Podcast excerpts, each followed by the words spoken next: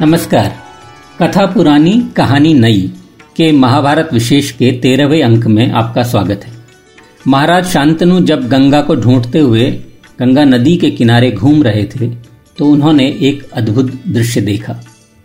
एक अनुपम सुंदरी डॉल्फिन के ऊपर सवार गंगा की लहरों पर तैर रही थी। नील हरित पानी पर सफ़ेद डॉल्फिन पर सवार क्रीड़ा करते हुए उस अद्भुत सौंदर्य को देखकर शांतनु खुद को भी भूल गए। सफ़ेद चोली और एक सफ़ेद ही कटी वस्त्र में लहरों पर तैरती उतराती उस सुंदरी का अनुपम सौंदर्य। ऐसा कभी शांतनु ने सपने में भी नहीं देखा था। गंगा ने जब शांतनु को इस तरह सुदबुद खोकर अपने को निहारते देखा तो वह शांतनु के पास चली आई। उन्होंने अपना परिचय दिया तो शांतनु को यकायक विश्वास ही नहीं हुआ कि यह वही सुंदरी है जिसके लिए वह इतने दिनों से भटक रहे एक भी क्षण गवाए बिना शांतनु ने गंगा से विवाह का प्रस्ताव कर दिया।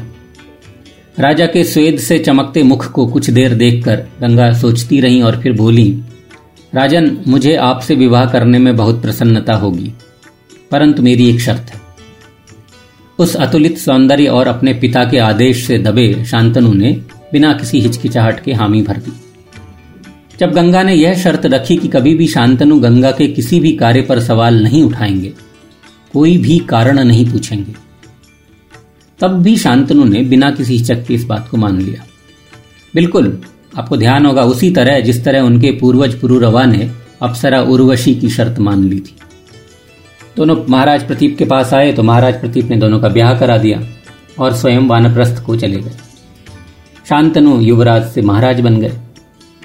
गंगा के प्रेम में आकंठ डूबे शांतनु को समय का ध्यान ही नहीं रहा। एक बरस बीता, तब शांतनु को पता चला कि गंगा ने एक पुत्र को जन्म दिया है। शांतनु दौड़ते कदमों से जब गंगा के पास पहुँचे तो उन्होंने पाया कि गंगा नवजात शिशु को उठाए नदी की ओर चली जा रही है। शांतनु ने गंगा का पीछा किया तो देखा नदी के किनारे पहुंचकर गंगा ने नवजात शिशु को पानी में डुबो दिया है। मारे भय, दुख और क्रोध के शांतनु जड़ हो गए।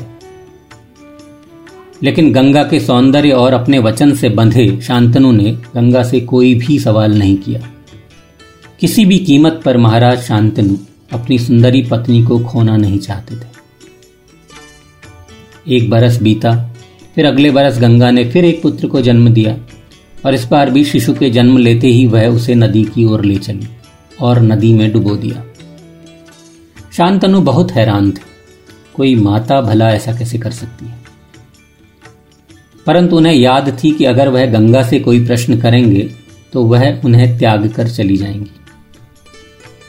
पुत्र और सुंदरी पत्नी के बीच दुविधा में उन्होंने पत्नी को चुना और गंगा से कोई भी सवाल नहीं किया। फिर तो यह कहानी साल दर साल दोहराई जाने लगी। पुत्र जन्म लेते गंगा तुरंत उन्हें गंगा नदी में ले जाकर डुबो डालती। बेबस शांतनु खून का घूंट पीकर रह जाते। एक एक कर इस तरह गंगा ने अपने और शांतनु के सात पुत्रों को जन्म लेते ही नदी के पानी में डुबा दिया। और जब आठवां पुत्र हुआ और गंगा उसे भी डुबोने के लिए नदी किनारे पहुँची तो तब शांतनु से रहा नहीं गया। उन्होंने कहा कि गंगा, तुम कैसी माँ और कैसी स्त्री हो? इतनी निष्ठुर कि अपने बच्चों को जन्म लेते ही मार डालती हो। मैं तुम्हें इस बच्चे को नहीं मारने दूँगा। इसे जीवित रहने गंगा ने अपने पति की ओर देखा और कहा कि आपकी बात मैं नहीं टाल सकती, लेकिन आपने आज अपना वचन भंग कर दिया है तो मुझे भी, जैसे उर्वशी ने आपके पूर्वज पुरुरवा को छोड़ा था, आपको त्यागना पड़ेगा।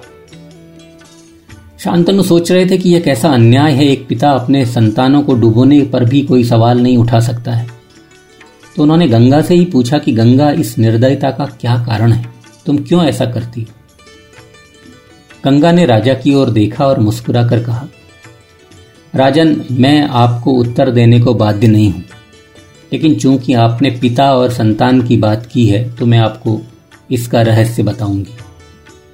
तब गंगा ने शांतनु को आठों वसुओं, उनके द्वारा वशिष्ठ ऋषि की गाय की चोरी और श्राप की पूरी कथा सुनाई और कहा कि, शांतनु, मैं नहीं चाहती थी कि यह आठों वसु इस पृथ्वी पर लंबे काल तक कष्ट उठाएँ। इसीलिए मैं उन्हें जन्म लेते ही डुबो आती थी। परंतु अब तुमने मुझे रोक दिया है तो इस अभागे आठवें बालक को पूरा जीवन पृथ्वी पर काटना पड़ेगा। यह जीवित रहेगा। परंतु यह समझ लो कि यह वसु है, मनुष्य नहीं है। इसीलिए पृथ्वी पर यह अभिशापित जीवन गुजारेगा। यद्यपि यह पुरुष है, फिर भी न यह विवाह कर सकेगा, न ही इसकी संतानें होंगी। न ही यह तुम्हारा उत्तराधिकारी बन सकेगा। इस अभागे का तो कोई परिवार भी नहीं होगा। फिर भी इसे जीवन भर गृहपति के रूप में रहना पड़ेगा। और इसका अंत इसका अंत बहुत अपमानजनक होगा। यह एक ऐसे पुरुष के हाथों मरेगा जो वास्तव में स्त्री होगी। इतनी गंभीर बात सुनकर थोड़ी देर के लिए महाराज शांतनु विचलित हो गए। लेकिन राजा थे तो राजोचित अभिमान राजोचित अभिमान भरपूर था तो बहुत पुरजोर तरीके से बोले कि, गंगा यकीन रखो मैं ऐसा नहीं होने दूँगा। गंगा हँसी और बोली शांतनु तुम राजा हो, पर राजा होकर भी तुम कर्म का विधान नहीं बदल सकते। मैं चाहूँगी कि तुम जितना संभव हो इस बालक को सुखी रखने की कोशिश करना। बच्चे के साथ अदृश्य होने से पहले गंगा ने फिर कहा कि मैं इस बालक को अपने साथ ले जा रही हूँ। मैं इसे बड़ा करूँगी यह महर्षि वशिष्ठ से नीति, धर्म और ज्ञान की शिक्षा ग्रहण करेगा। मैं इसे भगवान परशुराम से शस्त्र विद्या दिलवाऊँगी और जब यह विवाह योग्य और युवराज बनने योग्य हो जाएगा, उस दिन मैं वापस इसे तुम्हारे पास ले आऊँगी। ऐसा कहकर गंगा बालक के साथ गायब हो गई और महाराज शांतनु ठगे से खड़े रह गए। इस बालक का नाम गंगा ने बहुत प्रेम से देवव्रत रखा। देवव्रत को ब्रह्मर्षि वशिष्ठ से वेद आदि शास्त्रों की शिक्षा मिली तो परशुराम ने उन्हें दुनिया का सबसे बड़ा योद्धा बना दिया। शांतनु को प्रारब्ध के खिलाफ देवव्रत की लड़ाई और अपना वचन याद रहा। वह अब लगभग पचास बरस के होने वाले थे, लेकिन उन्होंने देवव्रत की परीक्षा में अब तक कोई दूसरा विवाह भी नहीं किया। रोज महाराज शांतनु इस उम्मीद में गंगा किनारे जाते थे कि शायद उन्हें गंगा और अपने पुत्र के दर्शन हो जाएँ। इस प्रकार लगभग बीस बरस बीत गए। तब एक दिन शांतनु जब रोज की तरह गंगा किनारे टहलने गए थे तो उन्होंने एक अविश्वसनीय दृश्य देखा। एक बीस बरस के आसपास की आयु का बालक धनुष बाण चला रहा था। उसके बाणों की वर्षा से गंगा का प्रवाह रुक जाता था। ऐसा तीरंदाजी का प्रदर्शन शांतनु ने जीवन में कभी नहीं देखा था। युवक ने जब एक बार फिर अपने बाणों से गंगा का प्रवाह रोक दिया तो आती बाढ़ से बचने के लिए शांतनु पीछे हटे। और जब वह पीछे हटे तो उन्हें गंगा की खिलखिलाहट सुनाई दी। माँ की हँसी सुनकर युवक ने भी तीर चलाना बंद कर दिया। तब गंगा ने पिता और पुत्र का आपस में परिचय कराया और अपने वचन के अनुसार देवव्रत को शांतनु को सौंप कर वह वापस चली गई। जीवन भर की निधि लेकर शांतनु वापस महल लौटे। देवव्रत सा सौंदर्यवान ज्ञानवान अप्रतिम योद्धा जैसा युवराज पाकर हस्तिनापुर नगरी खिल उठी। शांतनु अपने पुत्र के गुण देखते तो रोज उस पर उनका स्नेह बढ़ता जाता था। इस पुत्र को लेकर उनकी आशाओं और उनकी आकांक्षाओं का कोई अंत नहीं था। उन्होंने तो काशी नरेश से देवव्रत के लिए उनकी बहन से विवाह की बात भी आरंभ कर ली थी। और हस्तिनापुरवासी? हस्तिनापुरवासी अब बस इस बात की प्रतीक्षा में थे कि कब युवराज देवव्रत उनके महाराज बनेंगे। क्या यह हुआ?